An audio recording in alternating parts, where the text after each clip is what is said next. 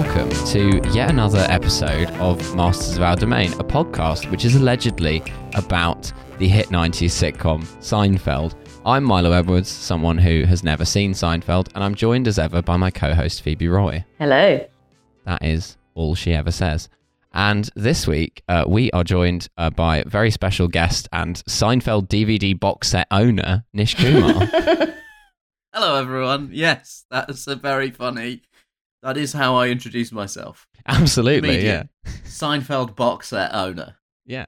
Do That's how you you mark the- yourself out as a connoisseur.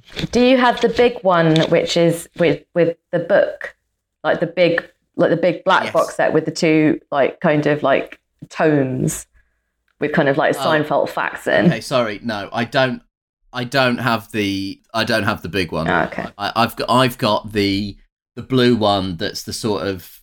That's just the complete DVDs. I didn't get, and I do have some regrets over not getting, but I didn't get the full one with the books on it.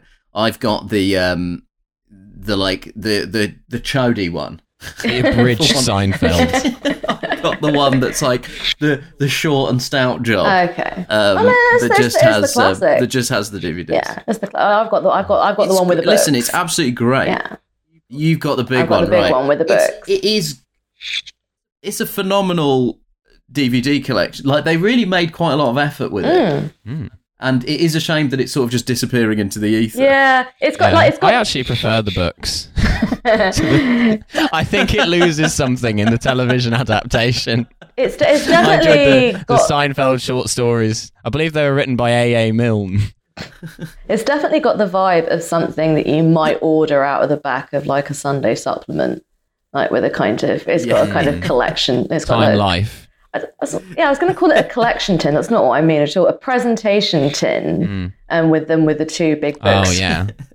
yeah, and it's you know it's all black and gold, and uh, I believe you can get them like embossed and personalized. And you know how I feel about personalized shit, so You do love personalized. I do like things. personalized shit. You gotta love personalized stuff. Come on. Yeah. Um, there's actually the other day, um, the while Mum and I were cooking dinner, the the one show came on, and they had some like book club segment where it was the most bizarre selection of people. It included it was like a book club panel which included Rob Delaney and Rick Stein, which are just two people I never expected to see in one room. and uh, Rick Stein was talking about this um, book. And uh, he's going on about it at great length, and he's like, and he's like, yeah, and there's also a film version, and they're like, oh, and they're like, what better? What's better, the book or the film? And he's like, oh, definitely the film. He's like, you should watch the film. Um, and Not enough people sticking up for the filmed versions of things. no, exactly. Um, you know, I think more more people should do that, in my in my opinion. Um, so, you know, Rick Stein is a is a true podcaster in that regard. God, he probably does have one. It wouldn't it wouldn't shock me. What? Just about like fish? Yeah, or like I don't know, like Rick, Rick Stein's um, cooking adventures. I can see it now. Um, or either that, or it would be funny if he had like a really weird podcast. Like it's just like it's just like Rick Stein doing a sort of Cum Town type thing with like two blokes that he knows. Rick Stein saying irony slurs. Yeah. so all of Rick Stein's fans are all like, But they're all like slurs for like people who come from Devon. Like they're not like oh yeah, yeah, yeah. they're not like racial slurs. He's just got like he's just got like a No. real hatred for the Devonian people. people from the Devonian period. Yeah, Um, all the right. people on Rick Stein's Discord are like, do do Welsh fishermen again. Sometimes a girl is just thinking about the Welsh. God. yeah, that is right. Yeah, Do be that like is right. Um, Rick Stein doesn't have a podcast, everyone. Okay. I've been Oh. googling it. that is. Uh, you see, you you're, you do the research before doing a bit, Nish, and I respect that. That's what. i- If there's one thing you would say about me, it's that my uh, comedy's impeccably researched. It may not be funny, but it is fact checked. I don't want Rick Stein taking legal action against me over a bit. Um, exactly. I don't want to be. I don't. I. I don't need more beef. I've got Hmm. enough beef. I've got enough beef in my life. Shellfish I don't need to only. add Stein. no, absolutely, no beef with Stein. Don't mess with No. Stein. That's the name of the not. podcast. No Um, beef with Stein. no beef with. it's like him learning vegan cooking. yeah. Rick Stein converts to Hinduism. No beef with Stein. Um, yeah, that would be that would I be. might pitch this. It's not a bad idea, actually. could work. Phoebe, how wedded are you to the uh, intellectual property of that idea? Um, I- I'm I gonna, reckon- I'm gonna I need to the go. I'm BBC gonna need to go halves with you on that one, Nish. I think. yeah, Okay, fine, fine, fine. I've got no problem Okay, with that. cool. Yeah, I could teach Rick Stein about Hinduism. we A- could as a- produce it. yeah, uh, well, listen, Trash Future presents Yeah. under the under the overall umbrella of your leftist podcast Mm. network. Nish, I, Yeah, have, yeah. I have Hindu family. We We, could could. do that. I could get involved. yeah. Oh, Yeah, perfect. yeah, yeah, yeah. Yeah, it could be you and you, you and Rick Stein back to back on the cover, and it's like Kumar Stein, um, perfect. the No Beef podcast. So, I so mean, Rick, I know you're a fan of the show. on Hinduism. Mm. yeah, If you're listening. my my family's grasp on Hinduism. I mean, that's not fair on my family. There are my father and several of my uncles and aunts have a very firm grasp on the tenets of Hinduism. My mother and me and my brother's grasp is poorer, shall we say? Mm. Mhm. So it might we might be teaching Rick Stein some very weird shit. well, that's the good stuff. Oh well, I'd like to that's see the- Rick Stein like, learning a version of Hinduism which actually no one else Oh no, no! This is one. Like, this is like genuinely one of the most enjoyable things that one can do as um, as any kind of minority, and uh, you know, particularly if you're kind of descended from descended from refugees, as I am from different part uh, different parts of the world. Uh, is you find a very, very well meaning uh, white liberal who works in one of the arts industries and you just make stuff up. It's it's honestly it's they And will then you make they, them do a podcast about they will they will never ever challenge you. Is that what what are you like sorry, am I some kind of affirmative action to you, Milo? am, am I your diversity hire? Fuck you, man.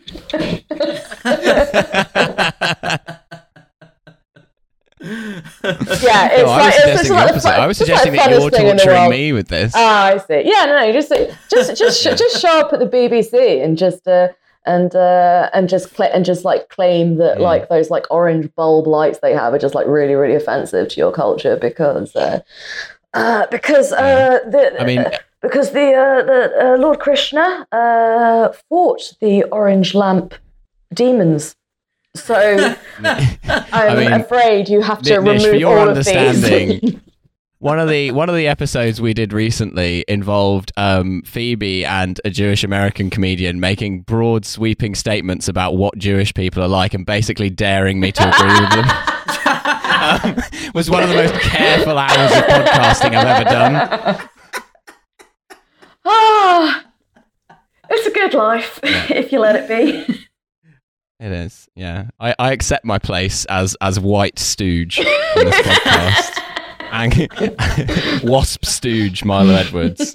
Um, Yeah. For years, uh, the comedian uh, who was of Chinese origin, Ronny Chieng, and I tried to devise a show called "It's Fine When We Say It." Where he and I were incredibly racist to each other, and basically would like. Inc- like try and goad white people into joining in our ironic racism and then Hmm. violently turning on them. I've got sort of modern day trigger happy TV. yeah, yeah, yeah. It was sort of a uh, politically loaded version of Jackass. Mm. Oh yeah. I mean, I wouldn't like to say that Jackass wasn't politically loaded. Yeah, no, yes, of course. Uh, in many ways, one of the formative experiences of our generation. That show. Yeah, I think that I think that's right. yeah, no, I'm not. I'm not denying that Jackass is not. Uh, that Jackass is not. Uh, should be a set text Look. in political science. Oh, absolutely. Don't depoliticize Jackass on on my show. Like that's like I'm not ha- I'm not I'm not having that. I'm I'm pretty sure that I dated a girl for a year and a half because about on like the second date she was like, I really like Jackass. And I was like, yeah, great. This can this can work. I ignored so many things because she liked Jackass. It's even funnier that I think I know who you're talking about and oh boy. Yeah, absolutely. Um, because she likes Jackass is not a sound basis for a relationship. No. Right? I, and I can't believe I'm having to say this. Yeah, but you should have seen her face when I dressed my penis up as a mouse and poked it through a hole in the wall. Um, crazy. Shall Oh God, we? that is Shall we? Shall we attempt to dis- talk go about discuss the episode?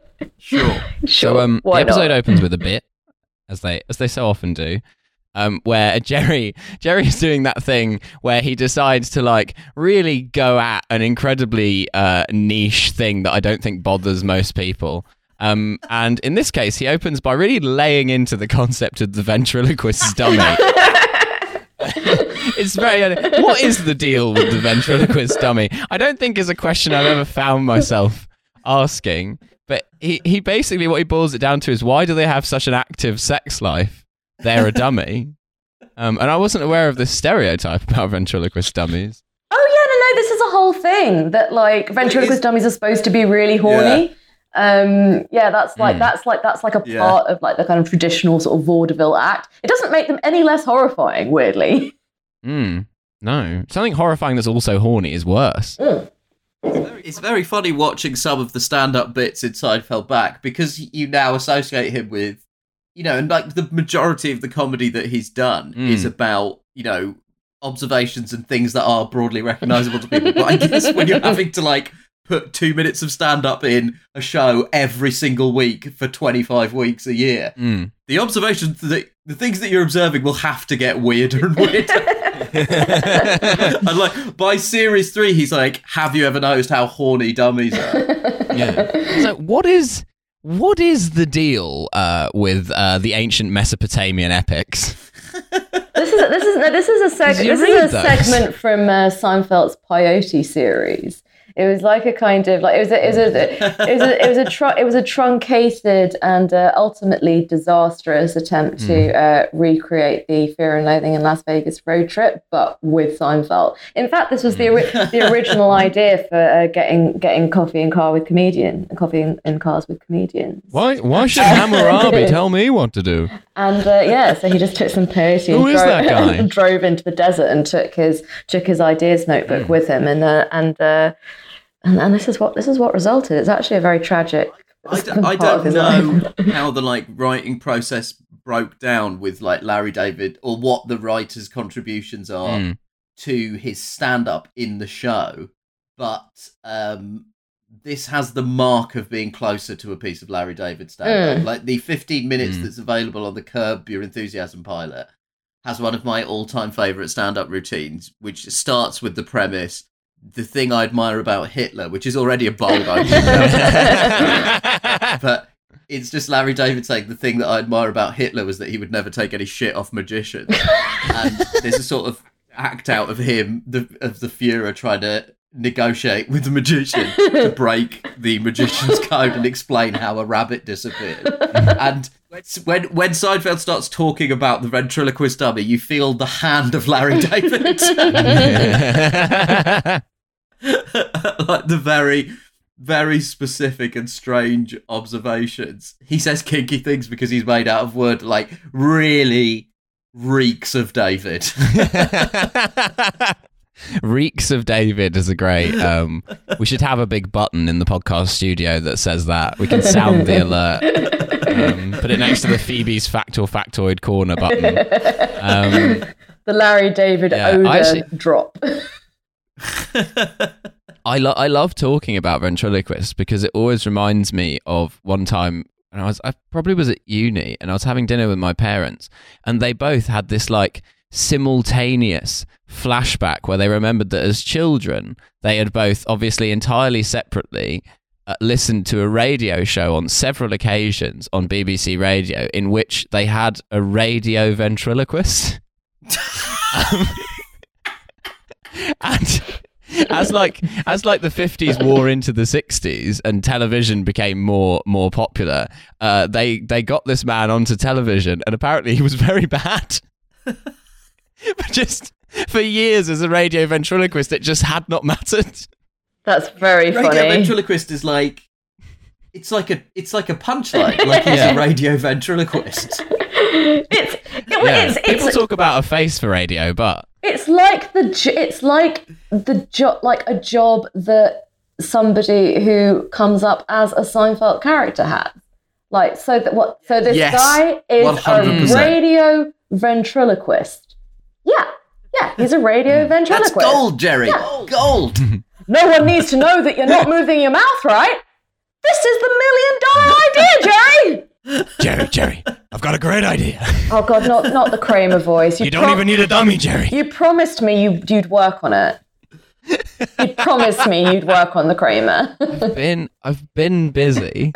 It's been a busy week for me. You're going to say, "What? Oh, He's I've, got, got a lot I've, got, on. I've, got, I've got a job. You're, you've got other podcasts." Yeah. Well, I also, if, if listeners would like another peek behind the curtain, I just got a text from a fr- friend of the show and former guest Rajiv Karia, who said, thoroughly enjoyed the bit on the recent podcast where you and Phoebe just start talking shit about your ex. Great podcasting. Well, he's he's going to absolutely love this episode. oh, 100%. he's going to have it's opened with Yeah. with you specul with you basically implying the only reason you dated someone for a year and a half was because she liked Jackass. Yeah. Well, and something else about Rajiv is he hates ventriloquists. So um, this really is, it's a bumper episode for him. Um, shouts out to Rajiv. um, an episode he likes dedicated gossip about Milo's love life and doesn't like ventriloquists. Oh, hundred percent. Perfect. Yeah, that is that. That's what I know about him primarily. um, all right. Well, yeah. So that's the that's the opening bit. Um, we then cut to uh, Jerry, who is on the phone in his apartment about an overdue library book from 1971. Um, and Kramer bursts in and begins calculating how much of a fine Jerry might owe on this. Um, and Jerry is saying, "No, he's no, I won't have to pay a fine because I definitely returned it." And he starts telling this anecdote about how he was he was out with this hot girl from his school who was in an orange dress. Um, and uh, if there's one thing we know about Jerry is that he wouldn't needed to have been at school himself um, in order uh, for that to have occurred. Um, uh, I just got, I just, I just got our lawyer in my other ear. Mm. Uh, she had technically left school. Oh, okay. She had technically left school. There we go. Um, only she think- dropped out, George. I don't think you ever want to be using the phrase she Uh, had technically left school. As- if, if you're a man over the age of, I'd say about 22, Mm. I don't think you ever want to be in a situation. In fact, I would I'd go as far as saying I don't think if you're talking about your relationship, as if the word technically comes up, Yeah. Yeah. legally you are on very yeah, very yeah. that- It's it's it's thin not ice. it's not it's not ideal. Uh, yeah. So yeah, technically, Legally, she is a ventriloquist dummy. technically, she dropped out of uh, dropped out of school, so she may be a loser, but she's not a minor. Yeah. Mm. Oh, I'm sorry. Is there laws against dating losers? what, am- what? You're going to call me some kind of loser file? yeah, people of loser, they deserve love too. The loser community. The loser community demands to be God, taken you can't seriously. say anything these days. They do. They're right to say it. Um, Look, putting asterisks in loser because it's a slur. there's there's there's, Yeah. there's nothing wrong with uh, nursing an attraction to losers. All right, and I, I quite honestly, I'm sick of your Mm. jibes. Yeah, exactly. Yeah. You disgust me, Ryan. I'm furious that I've come on this like loser-phobic podcast. Like, uh, what, what what what is this? Is this no beef with Rick Stein all of a sudden? Mm. Rick Stein hates losers. Rick Stein is a huge jock, and he he will not be seen with any kind of like nerd or dweeb. That's right. Rick Stein just giving giving the more nerdy restaurateurs a huge wedgie yeah. at the at the conferences. this one's for Ganesh. Really, really Not only, not only, Hinduism and bullying. not only Hindu Rick Stein, but like Hindu nationalist Rick Stein. Yeah, Hindu, yeah, pro Modi, Rick Stein. Yeah, this one goes yeah. out to my main man, Narendra. Yeah, he's like in Benjamin Netanyahu's mentions volunteering for the IDF for some reason. yeah. Someone needs to tell the BJP that the I in IDF doesn't stand for Indian. They seem to have got very confused. They It's that the got affinity is that simple. It's that. Ah. alphabetic. Hindutva Rick Stein is a great bit. and it's one which we can just never do yeah. because it would just it would just it would just stray problematic just so quickly. We would get cancelled to fucking Well, also hell and this- back if we tried if we tried that. there's quite a lot of setup required. You have to- Yeah, you know, there's there's a- quite a lot. Okay, guys. So Rick Stein is a television chef, and also there is a kind of uh, shared lobbying interest between the Israeli government and the Modi Indian government uh, that you need to sort of understand. Some of it finds its way through the UK government via the influence of Priti Patel. Anyway, listen, we don't really have time to get into all of the background to this. But here is BJP Rick Stein. Rick, Rick Stein uh, chefing up a beautiful cauliflower coffee, coffee, uh, the Yeah, curry yeah, yeah. in his um in his IDF helmet somewhere in like the West Bank. just just uh, just cooking something up for all of the boys here. yeah. In the Indian Defence well, Force. listen. If nothing else comes out of this podcast, uh, I've got m- I- I- I've got my opening act for my next tour. I'll be opening my next tour as my own support act in character as BJP Rick Stein. Nish in whiteface coming out. Yeah, yeah, yeah. yeah. In, in white face and then brown face on top of the white face. Very confusing. Now there's a skincare regime. yeah, yeah, yeah. It's like Jack Nicholson in the 1989 Batman film, where the Joker goes in disguise with uh, a sort of normal skin color, but then washes off to reveal his white face paint, and Jack Nicholson had normal skin color underneath the white face paint. Incredible. Starting I don't to- know how they. That, that must have been a real uh, hard work for the uh, for the costume and makeup department. Uh, Well, you know, there's nothing. It's all up there on the screen. I mm. will say that about the 1989 Batman. A lot of work went into it, and it's all very visible. Oh, well, there you go.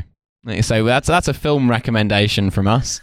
It's it's good the 1989 Batman. Like I, I okay, I am I am very very very supportive of the of the original Batman films. And I'll tell you what. I'll tell you what. Your Dark Knight and your Dark Knight Rises and you know and all of your all, all, all of that. Mm. All of your kind of gritty grim dark. Oh, this isn't a superhero film. This is an action film. No, no, no, no, no. It's all bullshit. It's all bullshit because it's all like it's it's all set up to pretend that these are like proper films and not just like enjoyable and embarrassing. And I'm not Mm. and I'm not having that. I'm absolutely not having that. That's my that's my They- position. They're, they're, they're definitely ac- they're definitely action films. Yeah. There's quite a lot of. ac- I, I definitely seem to remember a truck being flipped. Yeah, over. there's a truck being there's a truck being flipped over. Like uh, no, no, no, no. I don't want any of this shit. No. Yeah.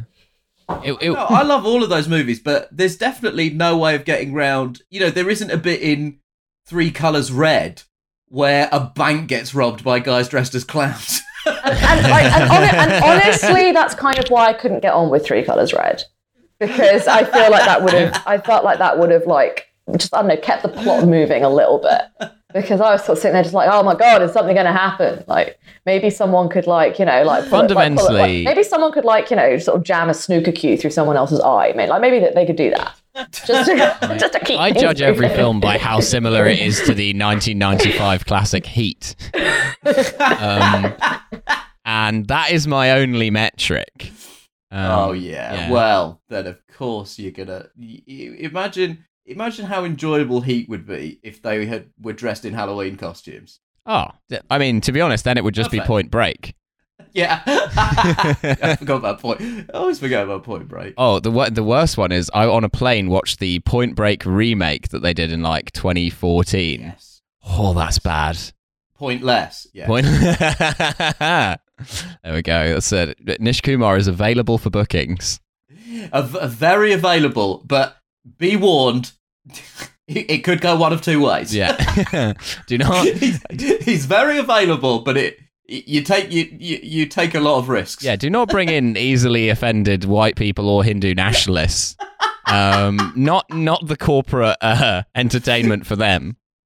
yeah. Absolutely not. But it'll be, it'll, it could it'll probably be fine. Yeah, no, I, I think so. I'll vouch for that. I'll put my name down on on that petition. Um, so Jerry has to go to the library to resolve this. and um, uh, Kramer goes with him, and they're supposed to be meeting George there. Uh, Kramer is going on a rant about libraries and saying they're full of cheapskates, and people go there to read the newspaper to save twenty five cents. Cheapskate. Rad. It is, Yeah. It's really good. It's a really funny bit. I also I also love it when Kramer says that the Dewey Decimal System is a racket because Yeah, he's like made a load of money out of it. yeah, So Mr. funny. Decimal. because it's like that's exactly the kind of thing that I start saying as like a bit, and then just like before too long, I just like start to like actually Mm. actually sincerely believe it and go around telling people that I think the Mm. Dewey Decimal System. Yeah, you you wish you were a Elaine, but you are Kramer. No, I know. I am. Uh, Uh. I've I've got elements. Of, I know I've got elements of all of them apart from Jerry. I'm like I am a I am a Jerry-free environment, but I've definitely got elements of the uh, elements of the other three in my character. Lily knows what the deal is with everything. She I do. doesn't need Yeah. to ask. I do, Um, and I know why And I the thought I dummies are couldn't agree horny. That's right. I thought I couldn't agree with Kramer anymore during this rant, and then he just started speculating on like how hot the librarian was, and I'm like, "Tell me more about this, Kramer." Um, now you're a man after my own heart. Let's get into milf discourse. Yeah, when he said she needs a little Kramer. she needs a little Kramer and then a shot of penicillin. Yeah. that is that is a classic Seinfeld Mm. put down. Vintage repartee there. That's what happens. Don't mess with the bull, or you will get the horns. Um, We um we I my partner had never seen Seinfeld before, oh, okay. and we watched a lot of it over lockdown. And what's really what really shines through is the fact that Jerry Seinfeld cannot act for love nor money, and somehow managed to receive both, a lot of both. Mm. Um, but what's amazing about watching something like this episode, especially with like Kramer tirade about the Dewey Decimal System, or obviously Philip Baker Hall later on in the episode, is like it kind of works that he can't act because it looks like an audience member is just on set with some actors, Mm. and his like visible enjoyment of how good the acting is around him really yeah. enhances your Yeah, experience. he's a, he- he's I a lo- very joyous individual in this in this Yeah. program. Yeah, it's it, it's really it's really weird. He like sort of made a virtue of surrounding himself with people who really can act extremely well, and then kind of just not really pretending that he wasn't enjoying their performances. Yeah, he just has this like little smile on his face. yeah. Um, but there is Very like sweet. there's a there's an interest there's like like he's won a competition to be there. Yeah, there. that's exactly Yeah. what it's like. There is an interesting little bit of a little bit of alienation technique later on when it gets very meta and they are and George and Jerry are writing a sitcom about their own lives. Um, and Jerry is starring in it, and it and there's a, a bit where the network executives are watching it, and they're saying like, "Oh God, this is like like talk about a show about nothing." Like, you know, the problem is it's Seinfeld; he can't act, um, and which is just it's it's, it's, it's it's very funny. It's a show that it's a show that knows about itself, which is you know more than you can say for for, for some other sitcoms of the time, and that's why it's very good and not as some of our prior guests have uh, suggested, not very good. Just a little, uh, Mm. just a little side swipe. Don't come on this show and suggest guests. Mm. Yeah, Yeah. I do wonder what it's like. I was very interested in my girlfriend's response to it because she did really enjoy it, and I was worried that it feels very, you know, the slap bass. A lot of it feels very dated, but it's it is sort of like watching.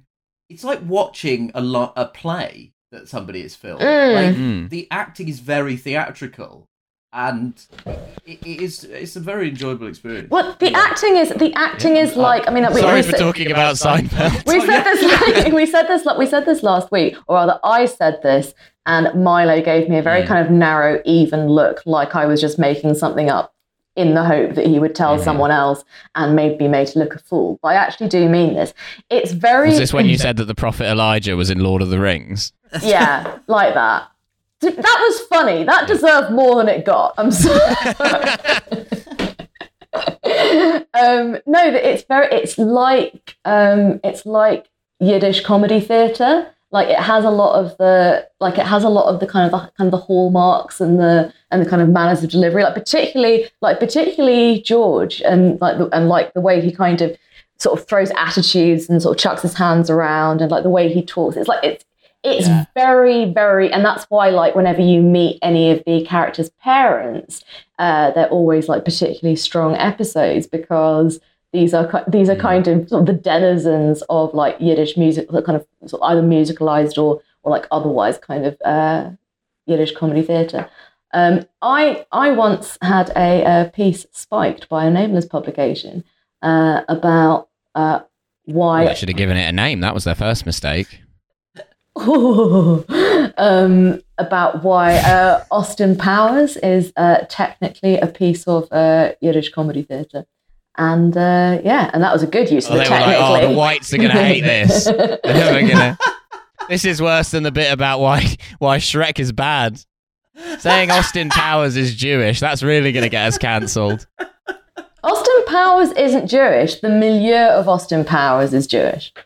Not the same thing. Oh, oh, Austin that Powers is- is... like me. He's just surrounded by uh, by Jewish culture. Surrounded.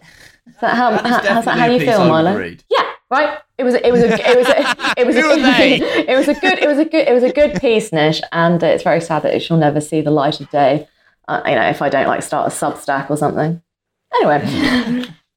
anyway, uh, Yeah. I, I feel like I, sh- I feel like I should say I had my uh, uh, first vaccine dose this morning. So I've basically got the flu, and so anything that I may say uh, should be uh, treated like it's something from a fever dream. And uh, I am. The I, fever of 39, I became convinced Austin Powers was Jewish. okay, again. That's one of the side effects of the vaccine. Again, the universe of Austin Powers is Jewish, and I think this even if I'm not having a fever. To be quite honest with you. Fair enough. Um, so then the librarian says that they need to speak to the library like detective investigator guy who is called Mr. Bookman. Um, both Kramer and Jerry at, at inquire about this name, and she's like, "I'm sure he's heard all the jokes." It was like, well, presumably, right? Um, what I love about this is this is an example of something where if it happened in real life, it would be very funny. And it's somehow funnier when someone has made it up for a sitcom. Like, well, we'll Yeah, just yeah. call him Mr. Bookman, and then all the characters will constantly remark on how bizarre it is that that's his name, as though the people watching it aren't aware that you've just made that up. I, I, I, I, Mr. Bookman, for me. No, No, no, no. I was just, I was literally just going to say, I love that Kramer's response to finding out about nominative determinism is to come up with another example, and just like the example that he comes up with is just is it, it's like it's it's quite an esoteric kind of baroque example, and I just I like that. It's like I just yeah. Anyway, No, he's just. This is one of the great. Um, this is like one of the great uh, cameos. Like I, this is one of the like great, mad, weird one episode characters on Seinfeld. Like Hmm. it's he, he and like Philip Baker Hall is so brilliant because he, he just it's like the note seems to have just been basically you thought you were turning up to work on a on Law and Order and no one has convinced you otherwise. it, it it is very good. Oh, no, it's Um, it's so good, is- and like is- it's such a perfect parody of like kind of a sort of Raymond Chandler, um, sort of penned noir. Like even like like even like with the cinematography, they Hard-boiled do these like they do these like wide like panning shots whenever he's like whenever he's on screen, like they do in Raymond Chandler things, and it's just like I think Mm. that's just absolutely Yeah. delightful.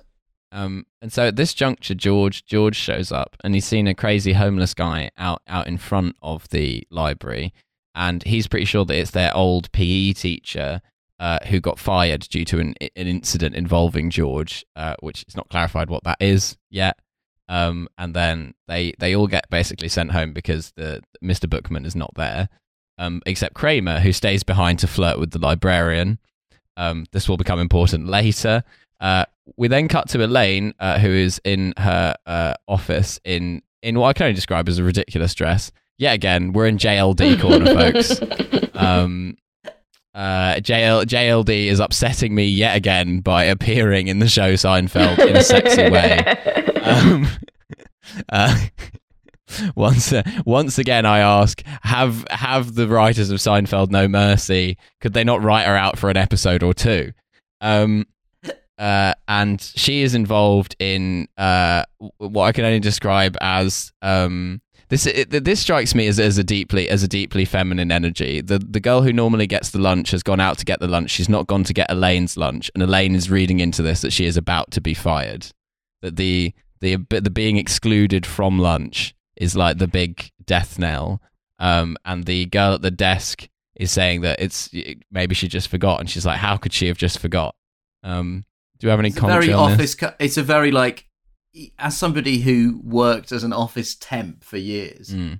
it's very interesting being outside of the being cast out of the main culture of the office. Oh yeah, no, no, no. Like this is like this is We should- absolutely right. This is not just feminine. This is like this is this is off. This is like office power play. It's like Yeah. Mm. it's like it's it is it is extremely meaningful if someone usually asks you what you want for lunch and then suddenly stops. It definitely is. That's this is not just women being insane. And like and my like, come on, you you know you know I love to talk to you about women being insane.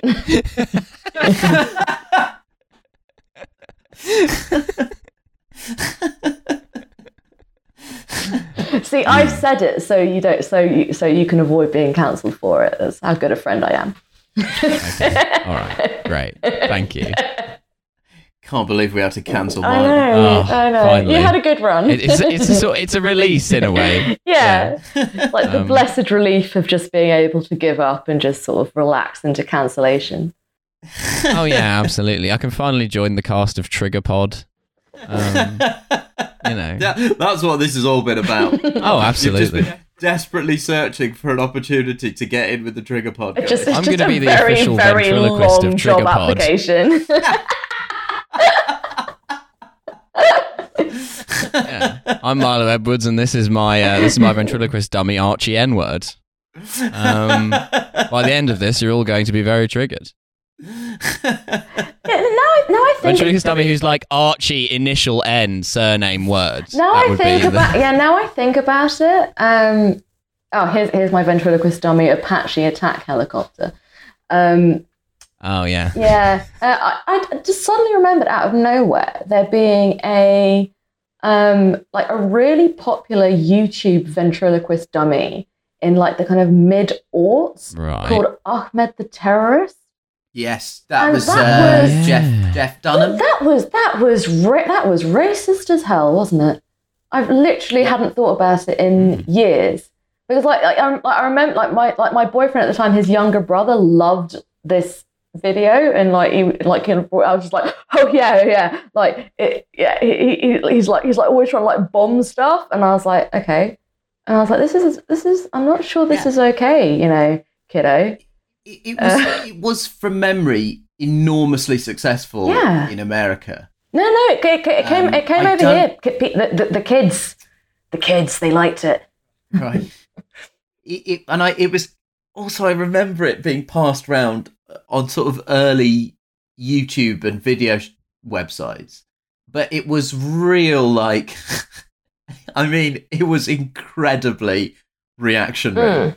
and it's it's probably a good riposte. And I'm one of these people who's as guilty of this as any as, as anyone hmm. to be like, yeah, most comedy is left wing, guys. There's no right wing comedy, and then in the back of your mind, there's like, do you remember Ahmed the terrorist? I love it as a satire though that it's just like terrorists they do be bombing stuff.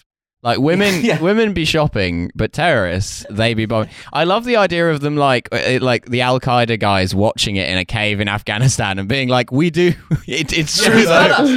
us. He's done us. Yeah. It's, it's like when um, when SNL that that weird thing where like you know like Sarah Palin would pop up Mm. uh, in a cameo with. It would have been great if they'd managed to get Bin Laden. His first appearance. Oh, you've he's released a new video. No, no, Hmm. no. He's done a cameo with Jeff Dunham. I I bet that um, Osama bin Laden would have been a very good sport on SNL. I reckon if it if it had been politically possible to get him, I reckon you know Osama bin Laden had a sense of humor. That's my take. I mean, he had several 9/11 truther documentaries on his hard drive when he was killed, which raises That's- so many That, questions. oh, that's inc- that's amazing. yeah. They, I didn't because know they that. had all of his. They found all of his internet history after they after they got hold of his computer. Mm. They and they was like he was watching like loads of like YouTube. I'm a big fan of Shane Dawson. I'm no lover of the kuffar, but that guy is pretty funny. That's very very funny. yeah, they. I'm sure they like got his like full internet history. And Mm. he, I might be wrong about this, but I have this like weird memory of like, and then there was like, he watched Charlie bit my finger a lot. Yeah, yeah, no, that's He right. did. Yeah, that was definitely on and he, there. And he loved Whitney Houston. He wanted to. He had like a whole Hmm. plan that he was going to attempt to kidnap Whitney Houston in order to bring him to the cave Yeah. to be his to be his bride because he loved her. Well, it- it- uh, Bin Laden and Whitney Houston have a lot in common in the sense that both of their deaths were ultimately brought about by the CIA. Also true. I also quite I quite like the idea that like if you are a cave dwelling Al Qaeda operative, as far as you're concerned, Ahmed the terrorist is observational comedy, and you're just watching that and just going, yeah, yeah, that's right. We do like doing that.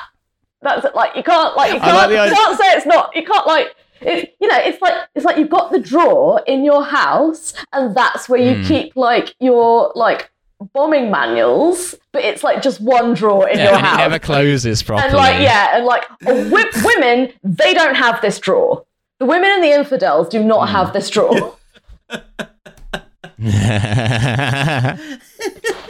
Phoebe's trying to work up material for her tour of ISIS.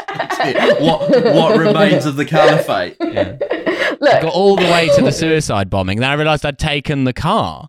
And I had to go back, take the car back, and then get on the bus. look say Can't say leave what my wife with that many parking tickets. say what you like about the what remains of the what remains of the of the caliphate uh, they're a very appreciative audience because no one ever no, no one ever bothers to come and perform to them so like they, they really appreciate being thought of on on your when you're when you're booking ISIS tours. USO is a very funny idea.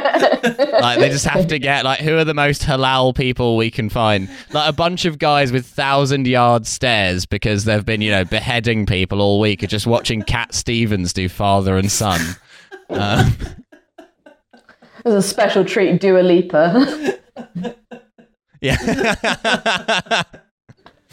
It it does sound like um like a modern update of one of the they sort of phased it out as the series went on, but in the early Mm. series of Thirty Rock, one of the kind of you know in that that way of like stuffing as many jokes as they could get into it.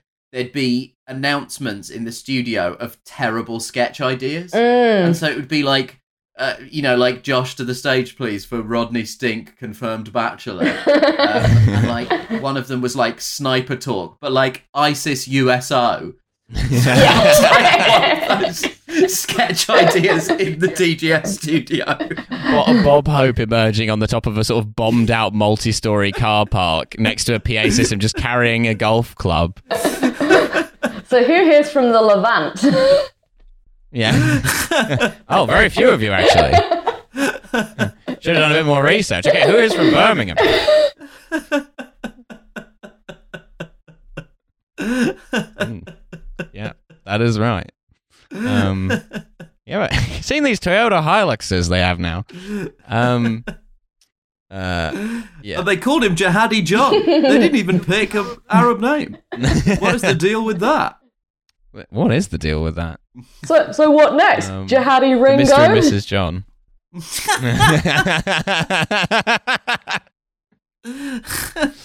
Hmm, Jihadi Ringo. Now that's a bit. yeah. Tracy to the stage for Jihadi Another Ringo. fant- Yeah, Tracy to the stage. yeah. I mean, Jihadi John also gunned down in his prime, so. what? Simi- Do you think, do similarly you think to Jihadi, Ringo Jihadi John. No. Do you think Jihadi John had like an annoying wife that really drove a wedge between like the main ISIS commanders? Isis Yoko. Now there's a bit. Hmm. There we go. There we Now- go. Now, Now, we've now, really we're gotten to the cooking. Now we're now we're re- now we're really in brainstorming hours. I think this is really good. This is we're Oh, really on fire. Let's start a business. yeah, it's amazing what you can do without cocaine. Um, all you need So, to do is just get all you need to to do is just get the COVID va- COVID vaccine, and you're pretty much on the same kind of level of uh, level of thought process, hmm, and it's free. getting that Of Bolivian vaccine. Yeah, and you don't Yeah. you don't uh, and it, it's not funding as far as we know any any uh, Colombian cartels. So yeah. It's the, the this is the ethical. This is the ethical love the coke. You get the COVID vaccine and suddenly turn into Ray Liotta in the last 20 minutes of Goodfellas. Just Oh suddenly hell your yeah! eyes go really red and Memo from Turner starts playing. This helicopter has been following me ever since I got the vaccine. Um, it's very odd. I'm not sure what to make of it. Bill Gates Um, is in the cockpit, and I don't know. I don't know why. stuffing stuffing my babysitter's flight bag full of uh, files of the vaccine. Um, Minor coke Yeah, dealer there Bill will be some arm Gates. pain. hmm. There'll be some arm pain. You might feel a bit feverish, and then you will go, uh, and this is a medical term, full Goodfellas.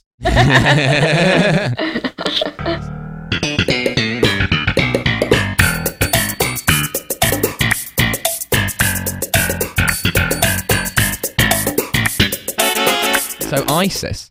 Um, uh, right. The so the the next bit of the episode is we get to uh, Jerry, George, and Elaine who are at a cafe. Uh, Jerry thinks Elaine is paranoid about the work thing. Um, and uh, then uh, George is going on about the PE teacher, and he says that he used to call him Costanza, can't stand ya.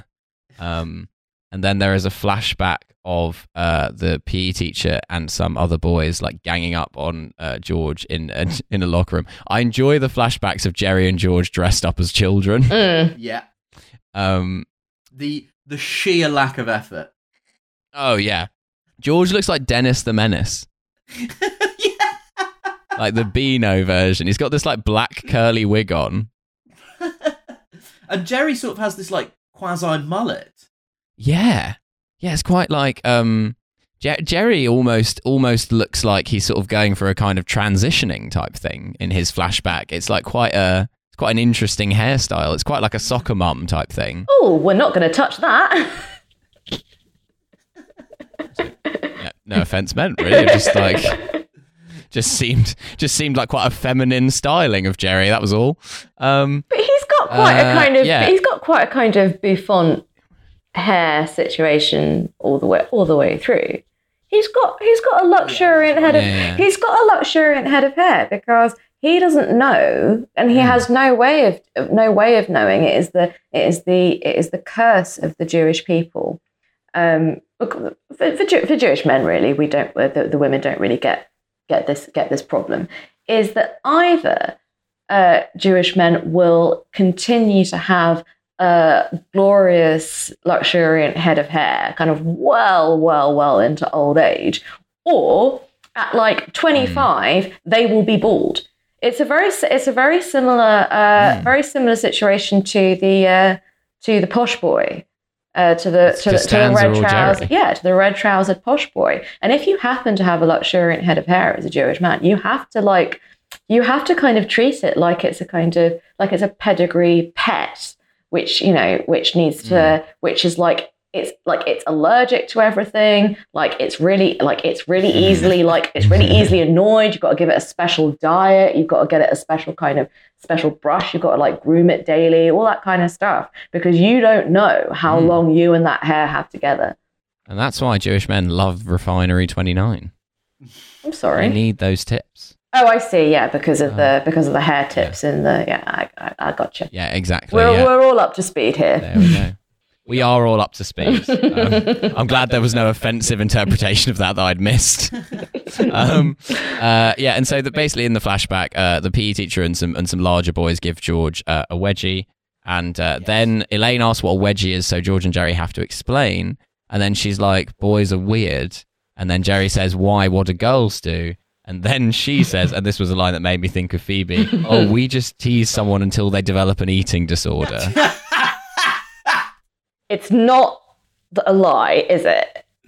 Elena's my observational comedian.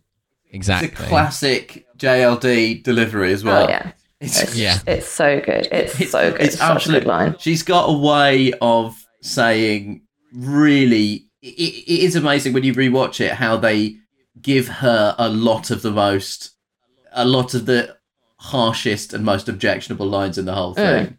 Because she, and this sort of runs through all of her work, like hmm. especially in Veep, where she just has an ability to, I just say absolutely anything and somehow be charming with it. yeah. She's so sexy that you can't take it badly. That's the thing. How can someone that angelic, you know, how could they do wrong?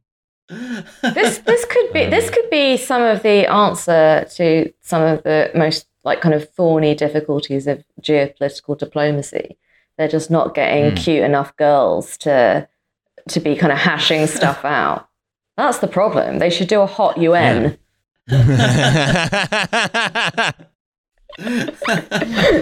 Just every single nation has to I- offer up I its believe- JLD. I'm Mm. pretty confident that that was one of the things Colonel Gaddafi suggested when he went on that long rant at the UN. I think it was somewhere in there was like, none of these people are hot. Of course, I'm not going to cooperate with this organisation. Legally, he was a colonel, but in our hearts, he was a king. I'll always respect not Colonel now Gaddafi the for never promoting himself above colonel. you know, like when you think about like there were generals who were under his command, but he was like, "I'm a man of the people. I'm sticking at colonel." Unless do you think he was like a non-military colonel, like Colonel Sanders? He was Colonel, like one of those. Colonel Sanders He was like you know the, the colonel of Boise, colonel. Idaho, or something. Colonel Sanders is supposed to be a Yeah. military colonel, isn't he? He just has a kind of side interest in isn't. fried He- chicken. No, no, because Colonel Sanders is mental, right? Well, was mental. Colonel Sanders, he only became a successful, wealthy man as an old man. Like he started KFC when he was like sixty-five, and the reason Yeah. he became known as Colonel Sanders was because the town where he started it, they made him like uh, they had some honorific in the town that was like a key to the city type thing, which is where they made you the colonel of the town. So he didn't have a military background at all. He was just like the colonel of some shitty town in Kentucky. There you go. I- But Yeah, and it's good that they clarified that there is a real because I'll be honest, based on his vibe, you're like that guy was a colonel in the army, Mm. and the war was the civil war, and I don't think you want to ask which side he was on. Not a good, not the good side. Not the good side. Let's just put it that way. wait, so you're, are you tell, are you, are you Um, telling me that the inventor of Kentucky Fried Chicken uh, was a valor stealer? Yes, that is correct. And you know, also, there's a That's thing in Japan that they call the Colonel's Curse because there was a baseball team in Japan that they had like a big statue of Colonel Sanders in front of their stadium for some reason. And then, like, they got rid of it or something, or it got damaged, and then, like, they didn't win a game of baseball again for months until, like, the statue was restored. And they call it, like, the curse of the Colonel. It's like a whole thing in Japanese like- baseball. Are you a descendant of Colonel Sanders? I, tell you, I just, I didn't, I, just I can't imagine somebody having this amount of Sanders trivia just casually to hand. Look, the Sanders, the Sanders family had two children, Colonel and Bernie, two very different men with very different agendas. I absolutely love the idea of you. The next series of Slow Burn, bit of a change of pace. Yeah. Uh, Milo is actually going to be talking about the history of Colonel Sanders. If I Uh, find I'm not, I'm not here to talk my- about my brother. Uh, he has an unfortunate history of uh, pretending he had a military background. I don't approve of that, but he is still my family. Okay, I'd, I'd, I'd appreciate some privacy on this matter. find Milo at 3 a.m. writing these long defensive threads about Colonel Sanders. Just like, it's like, yeah, everyone, everyone, everyone says he probably fought on the wrong side of the Civil War, but I'm here to say that he had a genuine belief Mm. that it was Yeah. better. The man just loved chicken. He did, he did, oh, he did love, he did, love, he was the Colonel of chicken. He was the Colonel of loving chicken. Another of Hindutva Rick Stein's mortal enemies. Um, You can love chicken if you're a Uh, if you're a, if you're a Hindu nationalist. If you're if you're Yeah, a- yeah, it's fine. Yeah. I, I thought I know that like obviously the cow is the holy animal, but I thought in Hinduism you weren't really supposed to eat meat at all. no, yeah, no, no, no, no. You, you, you're all right. I mean, if in- you're like, if you're like, a, if you're like the a strictest interpretation. Yeah, if you're like a, if you're Yeah. if you're like a kind of if you're a Jain Hindu, then I think you don't eat meat. This Right, is uh, more kind of Yeah. more imprecise Hindu facts from the two people from Hindu families. Um, Well, J- Jainism, my friend who is a Jain will thank me to remind everyone that it is a separate religion in of yeah, itself. no, no, no, no, I know, Right. but, there, That- but there's also like- but there but there are Jain Hindus as well as as well as Oh, Jains. and like also like my, my my whole family that are more strict observers of Mm. Hinduism are completely vegetarian. oh, okay. Um, and um, but like then the other side of my family, you know, like Kerala, the state that my family's from, has a very has some people with very open grasps of Hinduism because there's a huge Christian population. Mm. Like my dad was like, Mm. yeah, we used to go to the temple, and then uh, you know, then later on in the week we'd have a great beef curry, and you're like, I feel like those two things, those two things shouldn't have been allowed. He was like, man, I love Hinduism, and the only thing I love more is beef curry. so there's like there's Rick also Stein calling your father a disgusting apostate. yeah, there's some like there, there's some wild. There's some interesting stuff going on in Kerala generally. Oh, that is that reminds me a bit of um. This is a bit what uh, Tatar Muslims are like in Russia, where they're like, yeah, well, we're Muslim, but we drink and eat pork. Um, yeah, we're only Muslim. We're not nuts. Um, and I remember uh, this friend, um, uh, Ruslan, who was Tatar, and he said that like um, his dad, uh, just like really liked pork, and sometimes they would have relatives visit who were lived in Kazakhstan or places which are like a bit a bit more Islamic, and so they were a bit more observant. And he's like, sometimes when they were there, he would just like want pork, so he would cook it anyway, and he would just tell them that it was like horse meat or something. oh my god. yeah, Oh my god. fascinating. If you think- That's if the you thing think I, about I've this noted about almost Every- every ethnic minority in Russia is that they're so Russian. Like the first thing you notice about them is that they're Russian, no matter what their creed is. Like there's something about the country of Russia that seeps deep into your brain. It overrides all culture. If you think about it, this podcast is a Hindu podcast because we also hold the cow in Mm. in sacred regard and esteem. We do. That is very true. We do love the cow. We haven't had, you know, we haven't had, Happy we haven't had cow, in cor- we haven't had cow, Hinduism. cor- we haven't had cow corner for a while. Yeah, yeah. In the great Jane cow meat, milk, or wife diagram, cow is of course wife. Of course. Um, yeah, absolutely. Um, so just mindful of the fact that we have a bit more to get through. Um, I hate to say that. I really do. Uh, I'm normally the digressions guy. Listen, we got we all got very sidetracked trying to uh, riff uh, uh, observational comedy to be performed to uh, ISIS. Yeah. And we, we got we got a bit far away from the point. Yeah, we did. We did. I mean, that in some ways is the point of the show, Nish. Don't worry too much. um, and so uh, uh, basically, Kramer comes in and informs Jerry that Bookman is at his apartment. Uh, we then cut to a bit uh, where Jerry is saying that basically everyone everyone takes the piss with the library because they get the sense that the library is weak. Like, yeah, I might return it. What are you gonna do? Um, and so this is kind of like they're setting up a kind of like Greek tragedy, like hamartia type thing for Jerry here. um, as immediately before his confrontation with the book investigator, he's doing his bit about like, yeah, what are they going to do? How much can they intimidate me?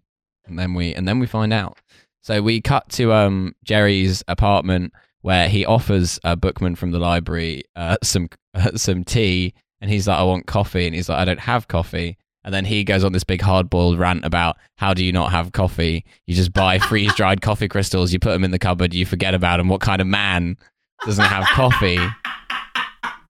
And then he's like, "What's your problem?" And he's like, "Punks like you. That's my problem." like I, his his bits in this, I think, are some of the fine. uh, Like I'm, I'm going to go out on a limb and say this is some of the finest comedy writing, maybe of maybe of all time. Oh, yeah. like the And Jerry is just corpsing throughout the it. bit the Yeah. bit about the 70s being a bad time for libraries and the bad time for America and, and Rock was Hmm. never my bag but you put a pair of shoes on before you come in the New York Public Library fella it's so good it's just it's just so perfect It, it, it's it again bears so I, this episode is a Larry Charles episode, Mm. and again, it's like hard to pin down Mm. some of the specifics of what you know. Like he, he sort of became their like second in command Mm. when he was on the show, and it's difficult to pin down some of the specifics of what he did.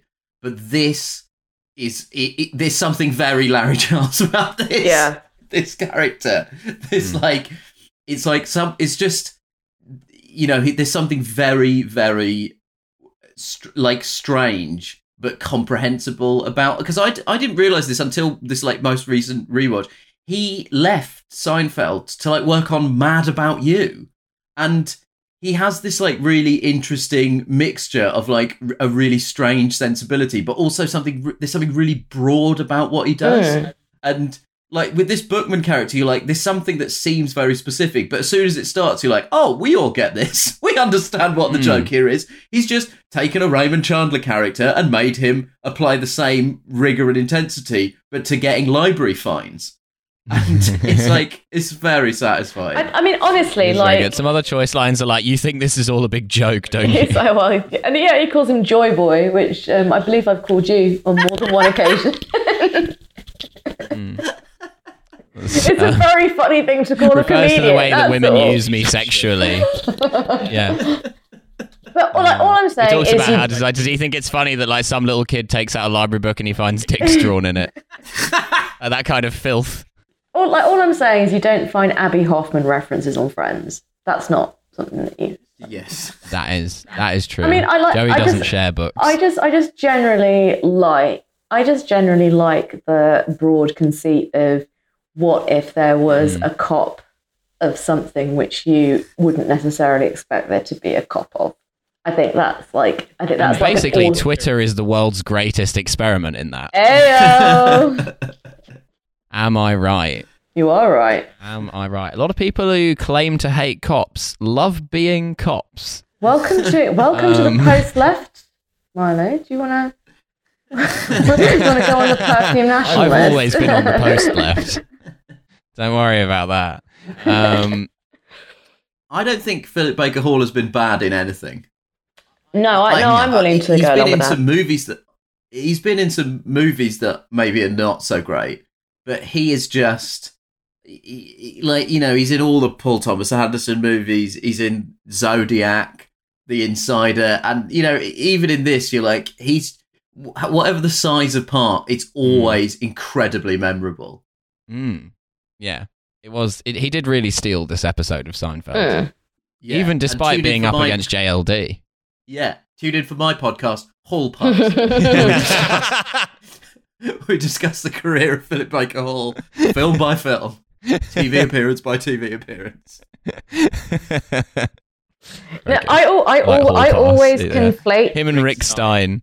Um, I always conflate Paul Thomas Anderson with Paul W S Anderson, um, Hmm. Which is uh, Very Which- exciting career. Very exciting to imagine Resident Evil ending in a rain of frogs. yeah, ex- yeah, ex- exactly. Yeah. Um, and like whenever anyone starts talking about like what a brilliant Baking dir- Hall, where Rick Stein every week uh, makes a cake for Philip Baker Hall. God, it's a No, cake, that's an, Alan, Stein. that's an that's an that's an Alan Partridge idea. That's not a that's not a thirty year old. That's not worthy of this Uh, podcast. yeah, worthy of this podcast. Yeah, that's true. Yeah, get rid of Um, it. So then it basically he he storms out and he's like, uh, "You got seven days, Seinfeld." Um, and then as he storms out, you see that the librarian is in Kramer's apartment, um, which is great. I I love Kramer getting pussy. This is actually low key my favorite detail of this episode. Um, Yeah. It's very. I, I think everyone knows that kind, like a guy like Kramer, who is so like chaotically Yeah. off-putting, and yet a certain kind of woman finds him irresistible. It- it- the, the inexplicably attractive dustbin Yeah. Just like a, and even even the people who are attracted to him are like, I don't understand it. yeah, yeah, yeah, yeah, yeah, yeah, yeah, yeah. I don't know why I'm which doing is this. which is explained, which is explained later on in the show. Um, Ah. That that that, yeah, that Kramer ha- that Kramer has a sort of animalistic, sort of pheromonic quality called the Kavorka. uh, which means that people are irresistibly drawn to him, even though he is like technically repulsive, like Steve Buscemi. Ah. Who I Right. who I think is like paradoxically one of the sexiest people on earth, Mm. even though he's like horrifying and looks like a bug. Mm. Oh, when he is on 30 Rock, I feel like I'm turning this into a 30 Rock podcast now, but when he's on 30 Rock, they uh, he he plays a private investigator and he has a line in it where he says, They call me the chameleon because of my big wet eyes. he That's does right. have big wet eyes. Mm. Yeah, 'Cause I'm always crying. Um, Steve, and if you're if you're listening, just uh, give me a give me a call. give Phoebe a buzz. My- that boyfriend can my be out DM of the my picture. D- My DMs are open. Mm. Um, They're not open. no, listeners, Do not the- DM the Phoebe. Not Other open. people listening to this do not DM Phoebe. Do not Um, DM me unless you're no, Steve Buscemi uh, or know Jerry's- him or an agent of Steve Buscemi. Yeah, if you're if you're a, if you're a medium for Steve Buscemi, um, a negotiator. So Jerry says that he has a Steve witness. Buscemi proxy. Yeah, that's right. One one of his one of his familiars. Um, so um, yeah, Jerry says that he has a witness. Um, and so he he looks Sherry Becker up in the high school yearbook. Um, and uh, he he goes to meet her at a cafe. Um, and the sort of the implication of this scene is that like he's kind of disappointed that she's like no longer hot. Um, and he's not very interested in her. Um, and then she starts correcting all of the details that he misremembers about this day, such as that her dress was purple and not orange, and that she wasn't uh, she wasn't chewing licorice, she was chewing Dentyne gum. And so then he starts to get paranoid that maybe he's misremembered about returning the book.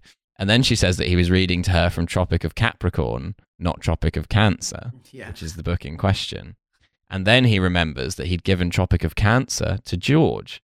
Um, and then we cut to um, the librarian is reading her poetry to Kramer in the library, and he's saying that it's really good and she should get it published. And then they start like shouting to test the echo in the library after hours.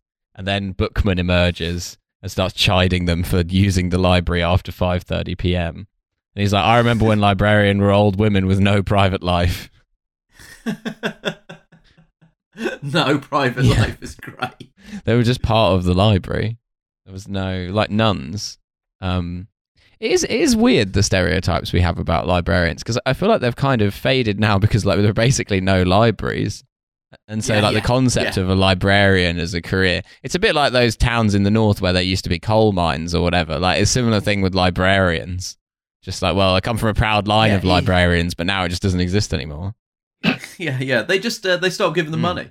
Did people stop using them? Oh no, people still needed them. They just Yeah, we just got rid of them.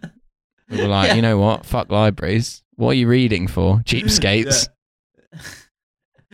Yeah, you bunch of nerds. Yeah. Why don't you just look on the internet? Like yeah, I cool can't guy? believe that uh, George Osborne hired Kramer to uh, sort out the UK libraries network. Um, that was a That's actually a more com- that's more explicable than what happened in real life, where they just decided to stop giving them money. yeah. Um, this is uh, yeah another yeah another sign of our loony left podcast. We're like interesting. the government just stopped giving libraries money. Yeah. You think we're I like the idea of like a library being like like a kind of hereditary job. Like not a, Oh, a library, a librarian being like you like you Dead like you woman's simply have no choice. Dead women's Yeah. clocks. Yeah, exactly. There's a kind of little Mm. golden bough situation. You have to Yeah. like you in order to take the place of the librarian, you've got to kill the previous one, which is very difficult because it's oh, it's like the hereditary, so Highlander. There can be only one. Yeah, Uh, yeah. All, so okay, so right, look, look, okay, let's get okay, let's sorry, let's get the mythography in order here. It's like the Mhm. Highlander and the Golden Bough, and also it's a kind of handed down. It's a kind of matri. Is it matrilineal? Would you say? Okay, Yeah. so yeah. yeah. okay, so librarianism is while we're bringing the Judaism. Kerala fact, there's that's. Ke- and Kerala is also uh, has a uh, matrilineal system of inheritance. Ah, okay. Ah. So okay, fine. So this is so so really, I should be a librarian. Also, Kerala does have the um, has an indigenous Jewish population. Like there's like a there's an a- there's a really old synagogue in in Kerala. Yeah, no, no, I know. it's there all was coming a- together, guys. There was a um, there was a series by um, I think Ben Judah where he went to India I thought to you were meet going to say Ben Indian Fogle Jewish for a family. second. Yeah, have been a very ben different Fogle show. is from an Indian Jewish family. He No, just no, hides that's, no, it that's very, what would have been funny about it. would very, be that very he wasn't, well. but was just like incredibly out of his depth.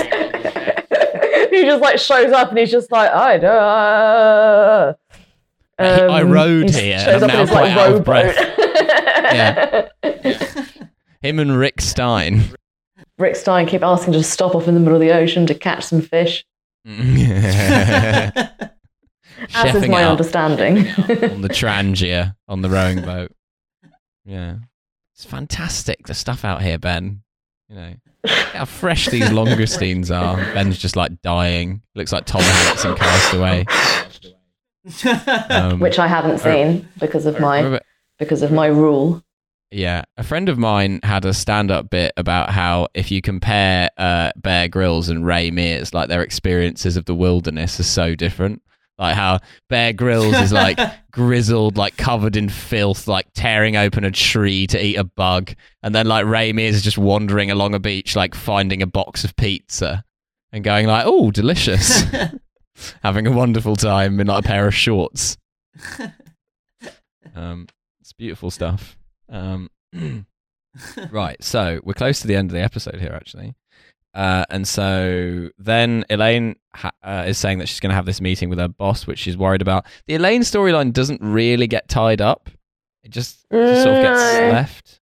Um, she finds Kramer crying over the librarian's poetry, which I initially took to mean maybe they'd broken up uh, as a result of Bookman's uh, fury at their uh, relationship. But apparently, he's just moved by the poetry, as it as it later transpires. Um, yeah. uh, George, meanwhile, has ascertained that the homeless guy is definitely their old PE teacher, Mr. Heyman. Um, and uh, he- went and said hello to him, and he gave George a wedgie uh, during that conversation. And then Elaine says, "Well, at least it wasn't atomic," and he says it was, and holds up the removed waistband of his pants. um, it's the, the great the interesting thing about this episode and this series is like because there's bits of series three that are absolutely incredible Mm. um but it's this episode and this episode is so brilliant but it doesn't quite resolve like it's like they're they're almost at what i think becomes kind of peak seinfeld like by series four when everything is sort of everything is like humming on full Mm. throttle I don't really get cars. but everything is accelerating through full brake. when Um, we're at, when we're in fifth yeah, when they gear, really um, the indicators yeah, are yeah, on. Yeah, yeah. I don't know why a man who cannot drive embarked on a car metaphor. Um, but it's um when everything is when the methodology of the show is like at its peak. There's no way that that Elaine storyline would just sort of end quickly. Like they would, it would, they'd somehow be able to tie it back Mm. around into the, you know, the, the the whole thing would kind of come crashing down in one Mm. scene. Um, but yeah, this is like an example of how it's almost at its peak of, as a Yeah, show. like at some point, JLD would be in a Victorian nighty if this was like a really canonical Seinfeld episode. yeah, yeah. that's what that's what it needs. That's what it needs. That's the special sauce. What like what like while we're on JLD's story, like it's true, like it doesn't really get kind of sewn up properly. Apart from she uh, she gives she gets persuaded to give the librarian's poetry to her boss in case uh, uh, you know thinking that that's gonna uh, rev- like revive her reputation with him. And Jerry says, "Oh, so, do you like it?" And she says, "No, he didn't." And but that doesn't really get like it does Mm. get come it does get addressed Yeah. and returned to like late. And in fact, I think they replaced the actor who played Mr. Lipman as well, um, Mm. because they make him a kind of more significant character, and they clearly want someone who's like who's got kind of better comic timing. Um, Yeah, before we just got a guy. just- but I would just like to flag up another bit of great JLD line delivery Mhm. which is when she when he says like when uh, she's sorry when she says um I've got to go see my boss and Jerry says oh maybe it's good maybe you're getting a raise and she says maybe I'm getting a wedgie and that's just it's a very well delivered line. Yeah. Yeah. I, I like the idea of just like how it, it is kind of one of these it's one of these like weird transatlantic differences in culture that like the idea that you might be given a wedgie at some point is like a sort of thing that Americans are imbued with. it's like I think it's one of the amendments to the Constitution. yeah.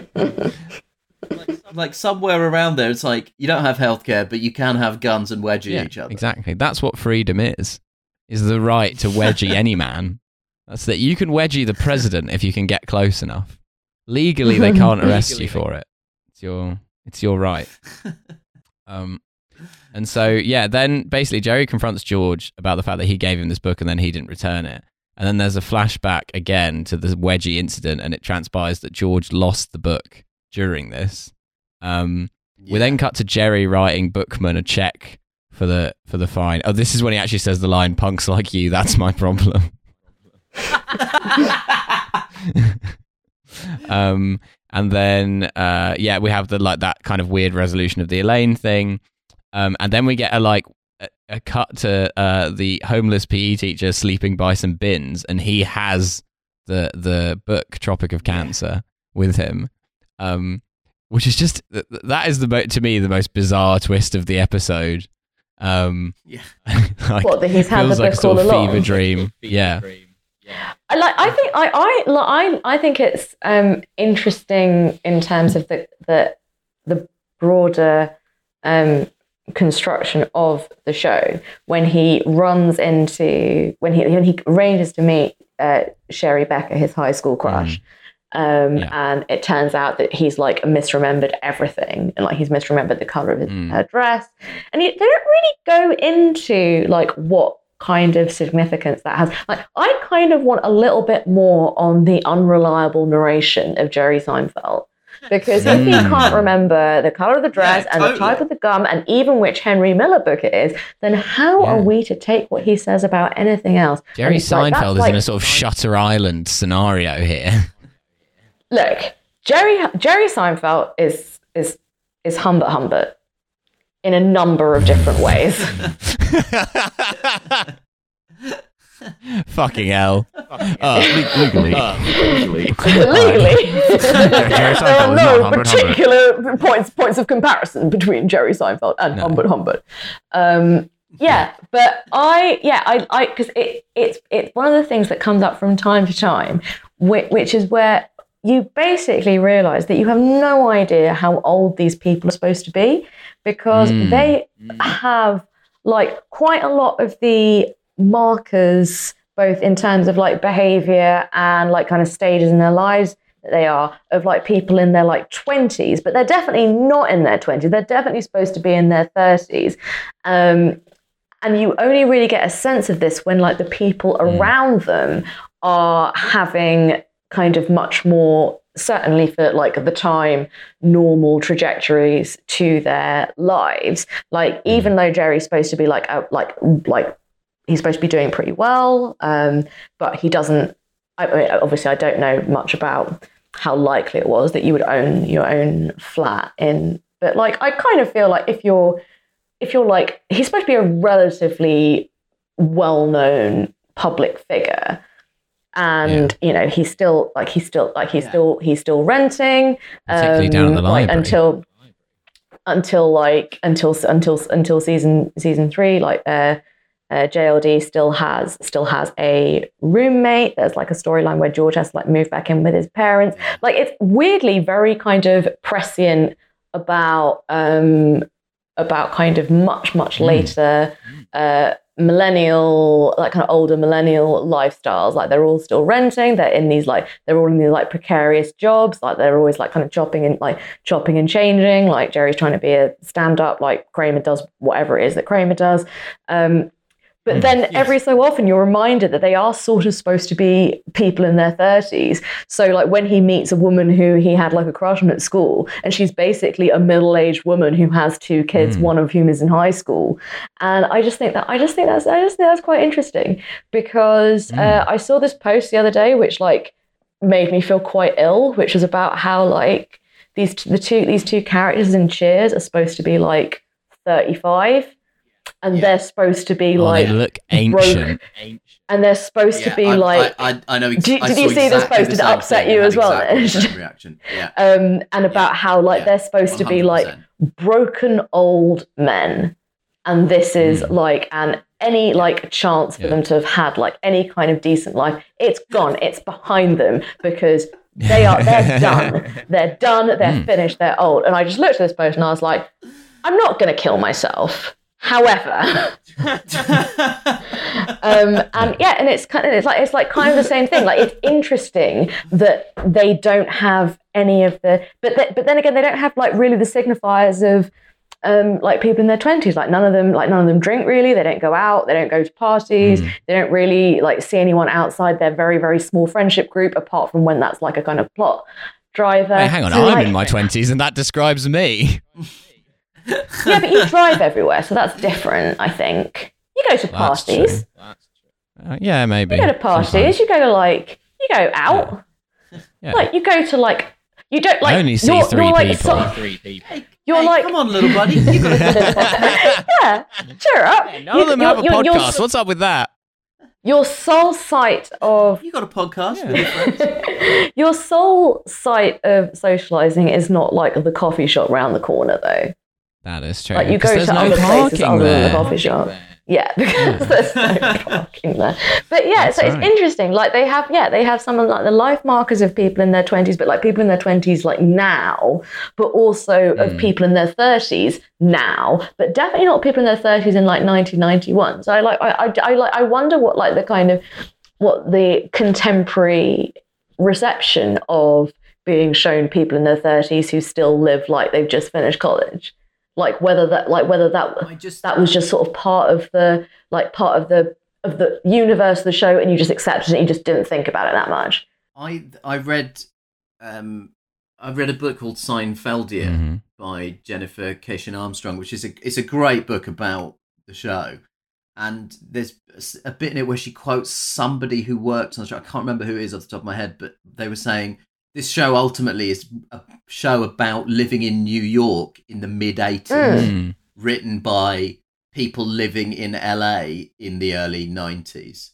And it's and so it, I I think it probably pl- I, I'm I think it probably played at the time funny that these people were living like this in their 30s that they were still basically behaving like living like children yeah but but it was you know yeah. like Larry David lived in partially subsidized housing okay for art for artists in, in the the sort of semblance of some probably like FDR program that Mm. existed still in the like early in early to mid 80s and like the the flat that Jerry lives in is sort of based on that eh, the flat that he lived oh across the hall from Kenny Kramer in. Um, and so it, I, I I know exactly what you mean, Phoebe. It is really interesting because weirdly it feels it makes the show feel incredibly current Mm. now. But I think that at the time it was a joke. yeah like, look at these like- losers. yeah look at these losers and it's just like oh it's actually Imagine just people having flat Larry mates in their David manifested the post 2008 crisis. Yeah, yeah, yeah. It's like, By get this, Jerry Seinfeld, he's 30 and he's single. But yeah, and again, if you com- like, if you compare this with Friends, which is like deeply, deeply cons- like, okay, fine, we're not do- we're not like canceling Friends because it's because of its like various problematic aspects because we are not losers. Uh, we can cancel it because it's not funny. I'll do that. Yeah. That's fine. I'm happy Mm. to do that. But like, it's so deeply, even though they're supposed to be like young people living in Manhattan, it's still hmm. very deeply conservative and small town in its assumptions. I rewatched an episode the other day where like one of them is Just talking to about how like yourself, really. one of them who's like having like a kind of breakdown because she's 28 and she's not married.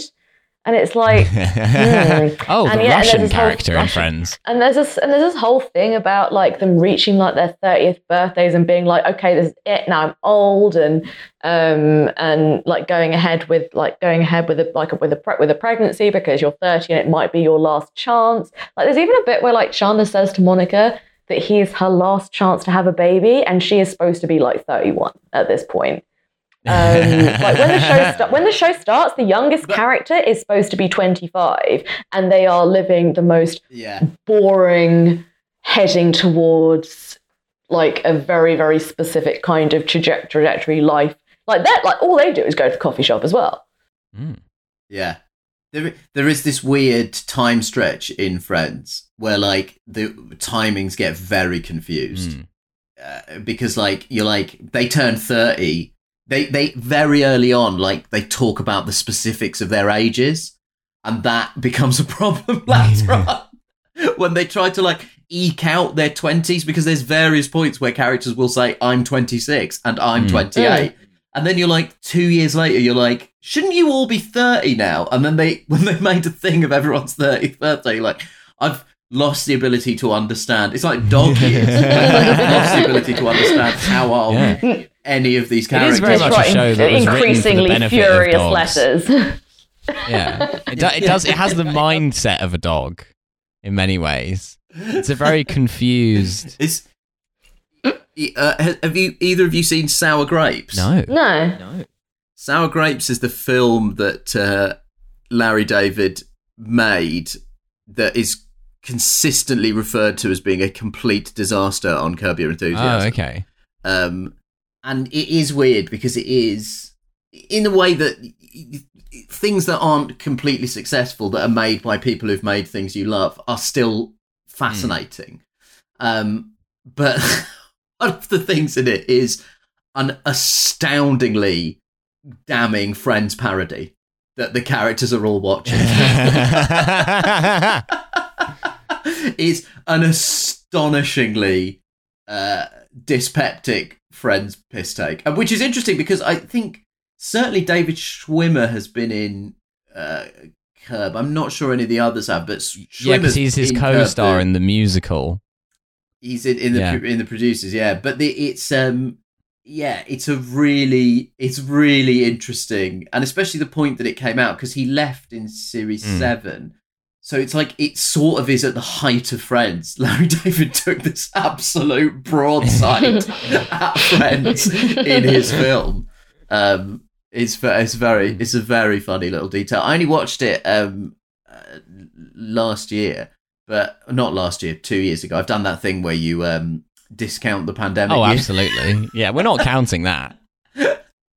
yeah, yeah. Two years ago, I did. Uh, I, I did like a sort of um, like there's a Larry David festival that gets organised, and a friend of mine is friends with the guy who runs it, and so they screen like Seinfeld episodes and Curb episodes, and then they screened Sour Grapes, and I was there because I was introducing the 15 minutes of stand up from the Curb pilot because I have been obsessed with that for a long time, but it is interesting because you if you watch a lot of Seinfeld, then you watch a Mm. lot of Curb, and then you watch Sour Grapes and see it as the midpoint between those two shows. It's very interesting. It's not a good thing.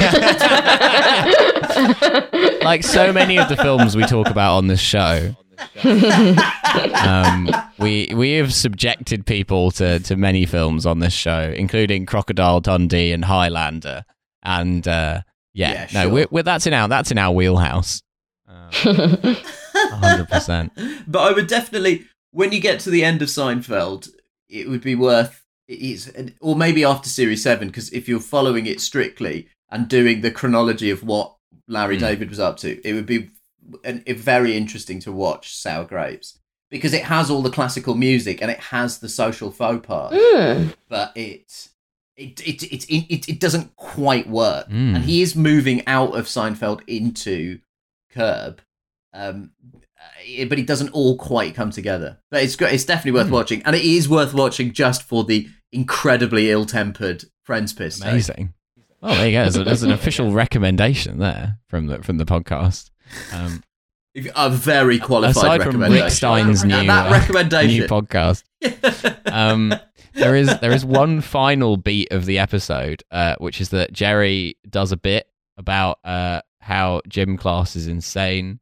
Uh, and he's like, you know, you're like climbing up stuff. You know, people are throwing dodgeballs at you. You're just trying to survive. And then after that, you just have like maths. Um, he's like, it's a very, it's a very strange rhythm to a day. And I, I think this is Yeah, another yeah, one of yeah. we talk about this a lot on the show. One of the bits where it's like Seinfeld has like doesn't it's not necessarily a joke, but it is very true. I often felt this way. Yeah. A lot of American uh, like PE class activities are like much weirder than British ones as well. Like dodgeball, I find to be Dodgeball is so Yeah. weird. It, like I don't understand why it's a good idea to like teach children ball-based cruelty. some people are very into that ish. Oh, well, listen, I'm not here No, absolutely not. Um, that's what that. What is high school for, other than keeping children abreast of what kinks they might grow up to have? Cock and dodgeball torture. There you go. That's where it is. Um, we're not going to top That's that. where we're at. Yeah. Um, Potentially not. it remains. It remains for us only to thank Nish very much for coming on.